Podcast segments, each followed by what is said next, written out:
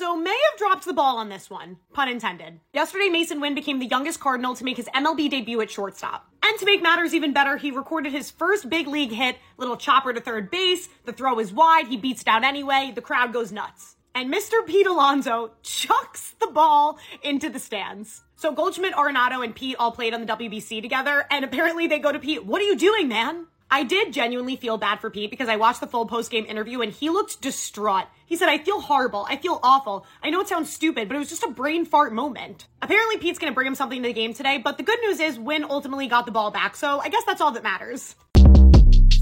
Short Cast Club